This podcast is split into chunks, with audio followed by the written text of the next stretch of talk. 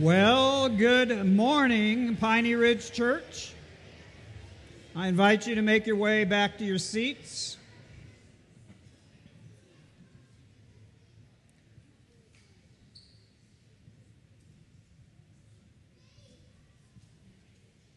I'm Pastor Steve, and it's my privilege to bring this message to you this morning. Would you please pray with me?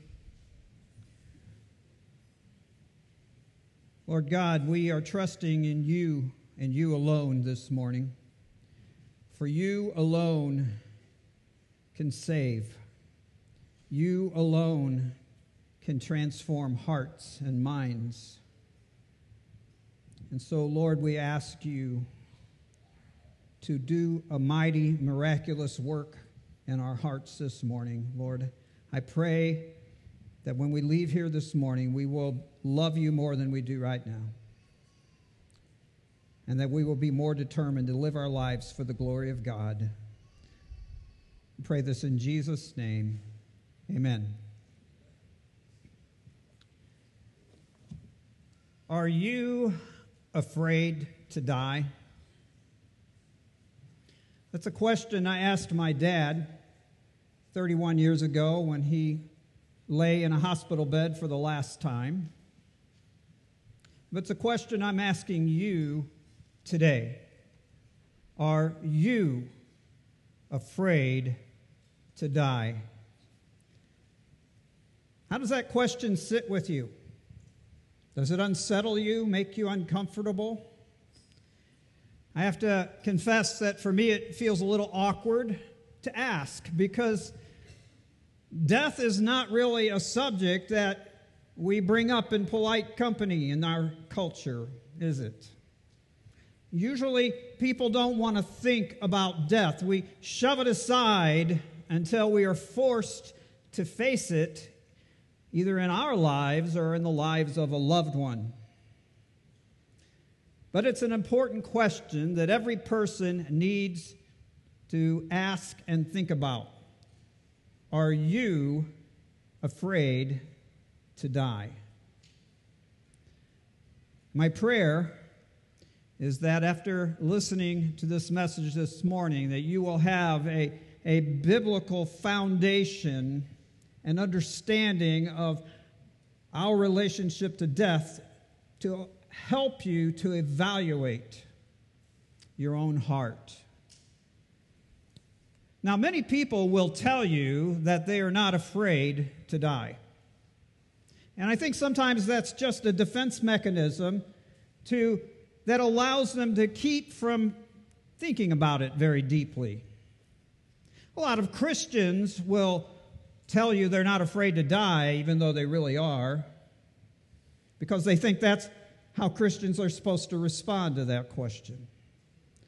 But there are many people in the world who truly are not afraid to die. Some, like my dad, have a solid faith in God and they have assurance that they are children of God. And they have and they know where they're going to spend eternity. Others are not afraid to die because they view death as merely a release from suffering. That's why, at least that's one reason why we have so much suicide and assisted suicide in our world. Still, others are not afraid of death because they have a wrong and unbiblical view of the afterlife, perhaps not even believing that there is an afterlife. Or if they think there might be, they, they think that all people, or at least those that are good people, will all go to heaven and become angels when they die. But listen, there are many people, and I suspect people here who are here today who ought to be afraid to die. Whether we consciously recognize it or not, we all have the shadow of death lurking over our shoulder throughout our lives. And so I want to ask you to evaluate your own heart. How, how does that, how does the certainty of death affect the way you live? Today would be a great day to evaluate that based on our passage this morning. Because in our passage, we're going to see that because of this curse of death that we all live under because of sin, God stepped into the world, took on human flesh for the purpose of defeating our biggest enemies and rescuing us from the bondage of the fear of death. The main theme of the passage, and what I want you to take away from the message today, is that through his death, Jesus stripped Satan of his power and rescued his children from their bondage to the fear of death. Jesus stripped Satan of his power and rescued his children from their bondage to the fear of death. I'm going to invite you to stand in honor of the reading of God's word as I read today's passage, Hebrews 2 14 and 15.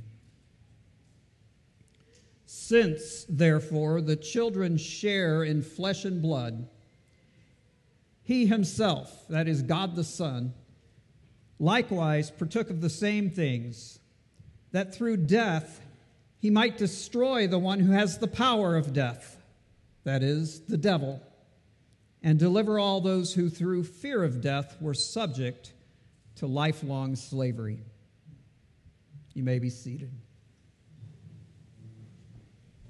So, we're going to start this morning by looking at the first part of 14, where we'll see the human condition described. It says that the children share in flesh and blood.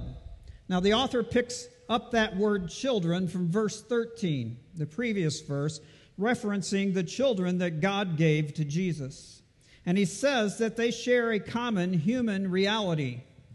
In this passage, while it is true that we do all share, for example, the fact that we're all in bodies, we all have physical bodies, in this passage, the emphasis is on the theme that we have a common condition that we will all die unless we're still living when Christ returns. The phrase dead man walking is applied to prisoners who are condemned to death because of their crimes. During the time between the pronouncement of their sentence and the execution of that sentence, they are considered dead men or dead women walking. They are still alive, but their death is imminent and assured. But in reality, we are all dead people walking. While for many of us our death may not be imminent, it is assured, as I said, unless we're alive when Christ returns. Oh, we're still alive, right? But our end is assured. In the covenant that God made with Adam, God told him that he could eat of every good thing in the garden, but he was not to eat of the tree of the knowledge of good and evil, for on the day that he ate of that tree, he would surely die. Of course, Adam permitted Satan to enter the garden, didn't protect his wife. Satan lied to Eve and told her that if she ate of the tree of the fruit from the forbidden tree, that she would not surely die. And by God's grace, when they did sin and eat of the forbidden fruit, Adam and Eve did not immediately drop dead, but they were immediately under the sentence of death. They were a dead man and a dead woman walking. And so is every descendant of theirs that has been born since.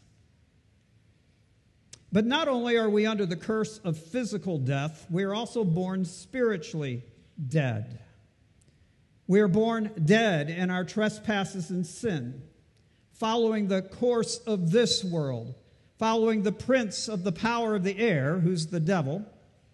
And we live according to the passions of our flesh and carry out the desires of our bodies and our minds.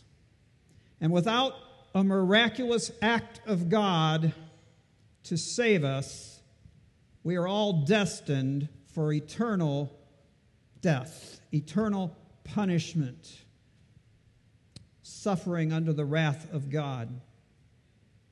This is the common reality that we all share, including the children whom God elected before creation in the world to, to call out and to give to Jesus. And it's because of this shared reality that God the Son came to earth to take on flesh. Verse 14 begins with the word since, which tells us that this first part, since verse 14a, then verse 14b. Since the children share in flesh and blood, God the Son partook of the same things.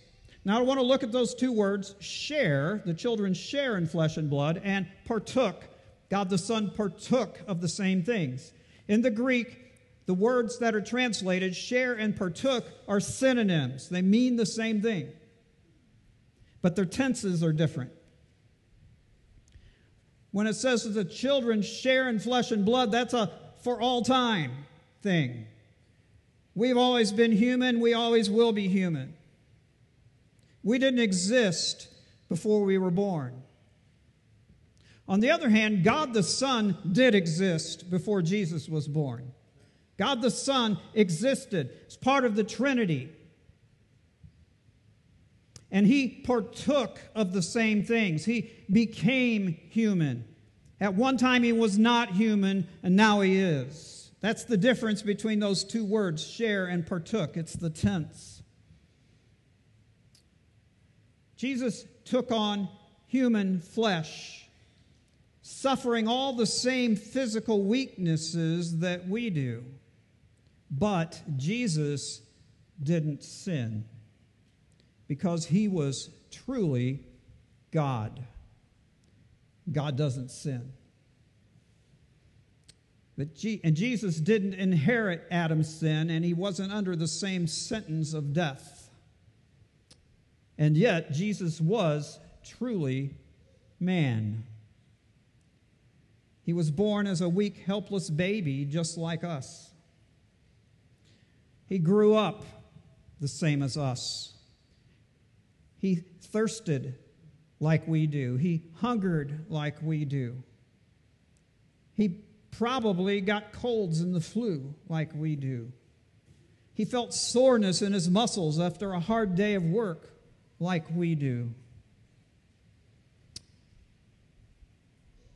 And most importantly, while he wasn't under the sentence of death, because Jesus partook of flesh and blood, he was able to die. He was able and did suffer the horrors of death just like us. But instead of us, death didn't come get him. He laid his life down. He gave his spirit up to the safekeeping of the Father. Jesus partook of human flesh so that he could die in, in the place of his children, absorbing the wrath of God that they deserve, to secure for them a forgiveness for their sin and freedom from their bondage to sin. Jesus, as Jason said last week, came in solidarity with us so that he could die in our place. In this passage, the emphasis is on the fact that through his death, Jesus did two things. First, he defeated Satan.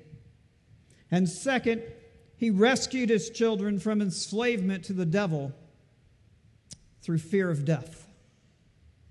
So let's look at the first of these two things in the last part of verse 14, following the word that. God the Son likewise partook of flesh and blood that through death he might destroy the one who has the power of death, that is, the devil.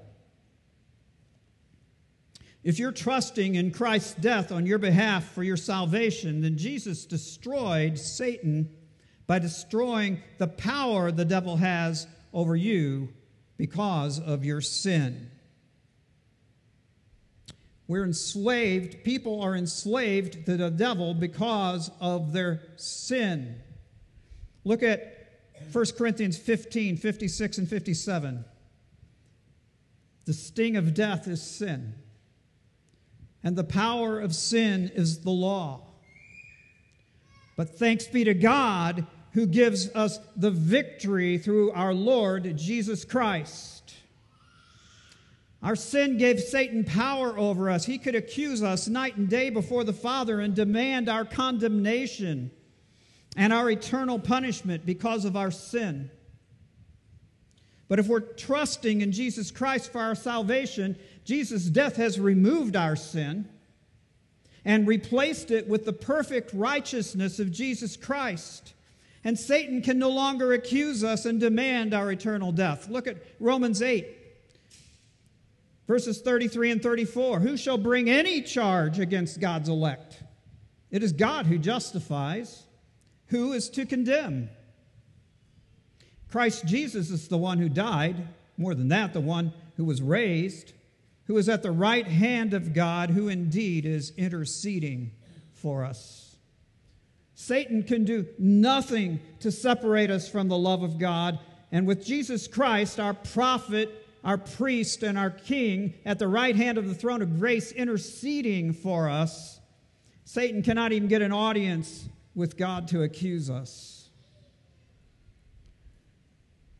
Hebrews 2:14 says Jesus became human so that through his death he might destroy the one who has the power of death. Well, what does that mean? That the devil has the power of death. Jesus affirms that. He says in John that, that he was a murderer from the beginning.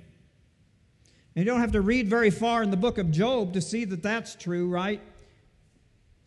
Satan asked permission of God to test Job, and immediately killed his kids, and all of his servants, save a couple who were allowed to crawl back to Job and report the catastrophes. But God didn't permit him to kill Job. Satan has the power of death. He operates within the realm of death, but it's under the authority of God. And Satan also operates in the realm of death by tempting us to sin. That's how death entered the world in the first place. He tempted Adam and Eve to sin, and they did. And that brought death into the world. And he tempts us to sin. And we, when we capitulate to that, when we give in to it, it leads to death. However, Hebrews 2:14 says that by his own death Jesus destroyed him. Oh, he's still currently alive and he's mad as a hornet. And he prowls around seeking souls to devour, but he remains firmly under the authority of God, like a dog on a leash. He can only go as far as God permits and Jesus has rendered his death sentence. His demise is certain. He will be cast into the lake of fire. As I said on Good Friday, he, the devil is a dead demon walking. Jesus Christ took on flesh and blood so that through his death he could destroy the devil. And then verse 15 gives us the second reason that Jesus came. It says Jesus took on human flesh so that through his death he could deliver all those who through fear of death were subject to lifelong slavery. In defeating and defanging Satan, Jesus has freed his children from the fear of death. For the Christian, death should no longer be viewed as the end of life, but rather the gateway to a richer and a fuller and a more abundant and joy filled life. Paul says that to live is Christ and to die is gain. That's not to say that dying is pleasant for the Christian. Dying is the ultimate weakness. And we don't like to be weak. We were created not to die, we were created to be alive for the glory of God. Death is the opposite of life, it is our enemy. It's, death is something to be lamented, death is something to be angry about. B.B. Warfield, in commenting on John 11, which is the Lazarus chapter, where it says that Jesus was deeply moved at the tomb of Lazarus, he says that Jesus was filled with inextinguishable fury, that it seized upon him. It is death that is the object of his wrath, and behind death, him who has the power of death and whom he had come into the world to destroy. Tears of sympathy may fill his eyes, but this is incidental. His soul is held by rage. Jesus was angry at death. Death is our enemy, and it's our punishment for sin. And the hours and days and weeks and months and years leading up to death may be torturous for us. However, we are called we are called to walk through those days and years and months in faith with patient endurance, calling on the strength of our Lord Jesus Christ through the Holy Spirit that's at work in us to sustain us and to see us through. So we don't embrace death or long for death. But like Jesus on the cross, we are to endure it for the joy that is set before us. We're to face it with steadfast faith and hope in our inheritance. One more time, the theme of today's passage is through his death Jesus stripped Satan of his power and rescued uh, his children from their bondage to the fear of death. Let's look at some ways that this passage can intersect with our lives. First of all, use your time wisely for the glory of God. Psalm 90 considers the shortness of human life when compared to the, the eternal existence of God. And in verse 12 of Psalm 90, the psalmist says, he's praying actually, he says, Look, teach us to number our days that we may get a heart of wisdom. Now, the phrase, your days are numbered, means you're probably going to die soon, right? But that's not what this is talking about. He's praying to God that we would learn to number our days, which I think he means that we need to take advantage of the time that we're given to honor and glorify God, to grow in faith and disciple other believers, and to share the gospel with those who don't yet believe and to be a blessing to the church and to the community in sacrificial service. Church, don't waste the time you've been given. Rather, redeem your time for the glory of God. Missionary C.T. Studd wrote this little couplet Only one life, twill soon be past. Only what's done for Christ will last. Secondly, persevere to the end of your lives. In our church's vision statement, we have this line We strive to be a people who hold fast to the sound doctrines of the scriptures until the end of our lives, dying with joy in the Lord. Dying with joy in the Lord. You'll often hear preachers, including the three of us, say that you need to live your lives in a manner worthy of the Lord. But living your life in a manner worthy of the Lord also means dying in a manner worthy of the Lord. Followers of Christ ought to face death boldly, filled with faith enduring the suffering for the joy set before them. Listen, no matter what is happening to your physical bodies, if you're a follower of Christ, your future is secure. You don't have to be excited about dying. In fact, I would look at you funny if you were. But we should be excited and we should be hopeful and we should be joyful about what death brings to us as followers of the one who is the resurrection and the life. If our lives are hid with Christ on high, then we have nothing to fear in death. Absolutely nothing. Death is our enemy. But Jesus Christ, in conquering death and destroying the devil's power, has turned the tables on the devil. With Christ as our sovereign Savior, death no longer is the horrible monster waiting at the end of the book.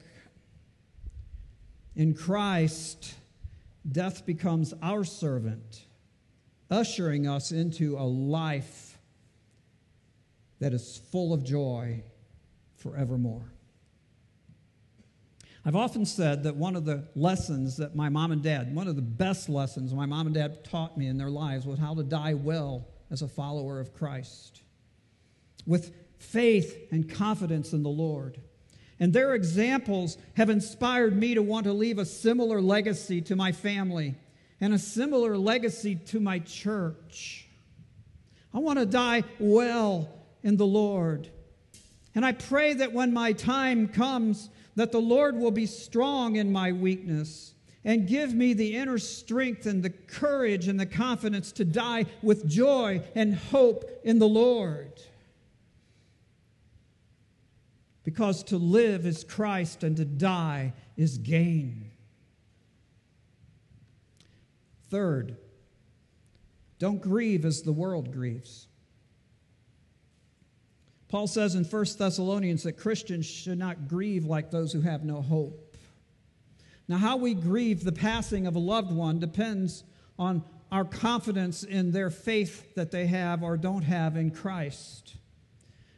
But listen to me when we grieve the death of one who is surely a saint of God, let us do so with joy knowing that they are no longer shackled by the pain and suffering of this world and that they are in the presence of God. Does that mean we shouldn't cry? Does that mean it's wrong to grieve? Absolutely not. I miss my parents. There's a hole in my life where that, that they used to fill. I'm grateful to God for the impact that they had on my lives. And sometimes when I think about that impact, it makes me a little sad that they're gone. But listen, that grieving needs to be mingled with joy and praise for the grace of our loving God, the grace that He gave me parents like that. With the grace that allowed them to impact my life the way they did and praise for God because He's the God of the living and not the God of the dead.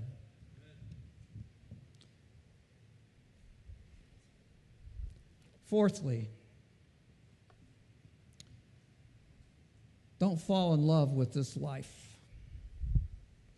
For the Christian, not fearing death goes hand in hand with not clinging to this life and loving this life more than we love God, more than we love that country of which we are citizens, that future citizenship that we have. Don't be so in love with this world that you, you have trouble letting it go. Jesus said in John 12 that he who loves his life will lose it. But whoever hates this life will keep it for eternity. Hate being that comparative word, right? Not that, not that we should all go around saying, I hate my life.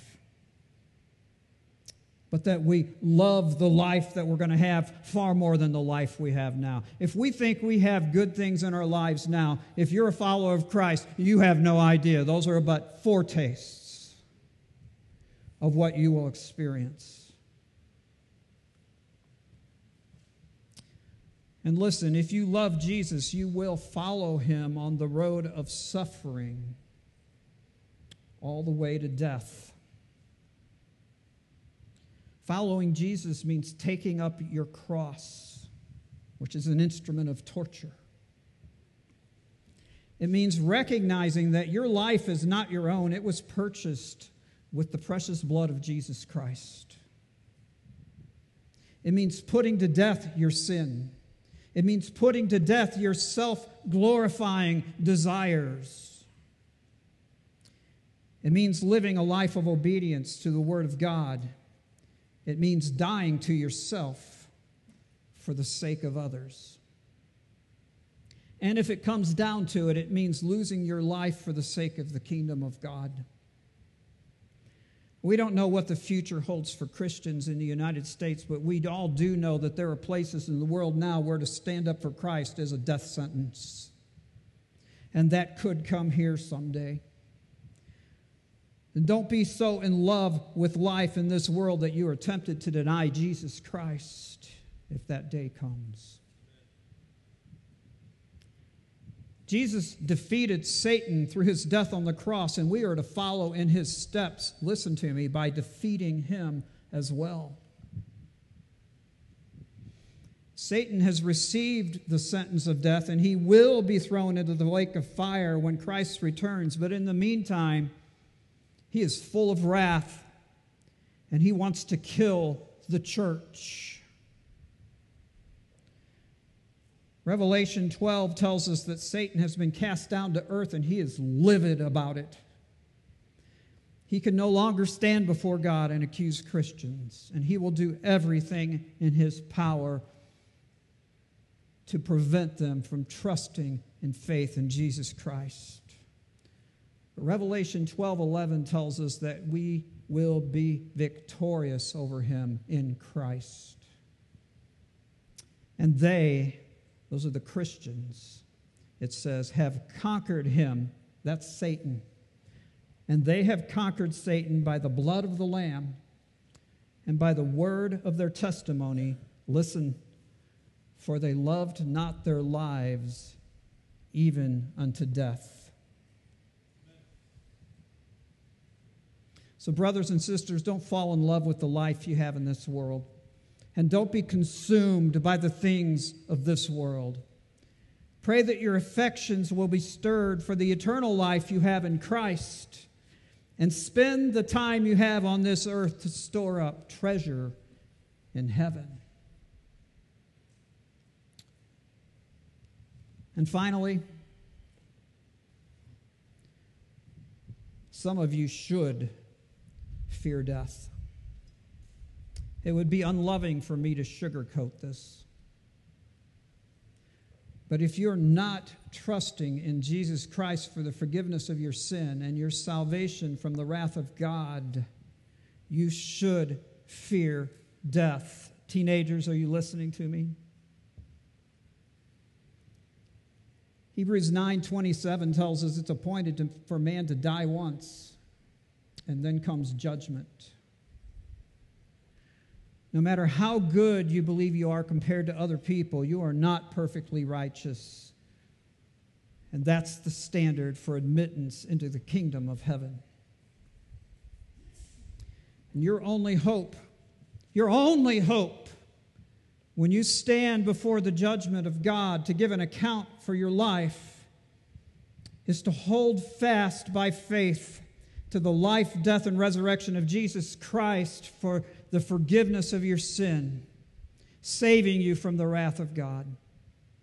Otherwise, you will spend eternity suffering under the wrath of God. I plead with you. I beg you to place your faith in Jesus Christ. Ask Him to save you. Ask Him for the faith to believe. And when others come up for communion in a moment, I'll ask you to stay where you are, and I encourage you to pray. But if you don't know how to pray, I'll be back in the back. Come back to me, and we'll talk and we'll pray together. Or put it on a connection card and give it to me afterwards. And one of the pastors will call you this week. I'll tell you what, there's nothing that would give us more joy than to visit with you and talk about the gospel or you can email us at prcpastors at pineyridgechurch.org. If you have already committed your lives to God through faith in Jesus Christ, and you've had that faith affirmed in a church by, lo- by uh, baptism, then you're welcome, whether you're a member of Piney Ridge Church or not, to join us in communion. The way we take communion here is we exit our rows to the left. We come to one of the tables down here in the front. If you need gluten free, that's on your far left. And take the elements of communion back to your seats and take it with the people around you, with your family, or by yourself in prayer. And here's what I encourage you to do, Christians, as you come to partake of the Lord's Supper. First of all, we're going to take the Lord's Supper all together, right? We're taking it in solidarity with one another in the faith that we have in Jesus Christ. And I encourage you to be thankful to Jesus Christ as you eat the wafer that represents the body broken for you, and, the, and drink the juice that represents the blood spilled for your sin. Give thanks to Jesus Christ who partook of flesh and blood on your behalf in solidarity with you so that he could die in your place. And then, one last thing. As you take communion by faith this morning, ask God to fill you with wisdom to make the best use of your time that He's given you here on earth. Ask Him for the strength to not live in the fear of death, but rather ask Him to stir the affections of your heart that you might live with joy the abundant life that you've been given in Christ. When you're ready, you may come to the Lord's table.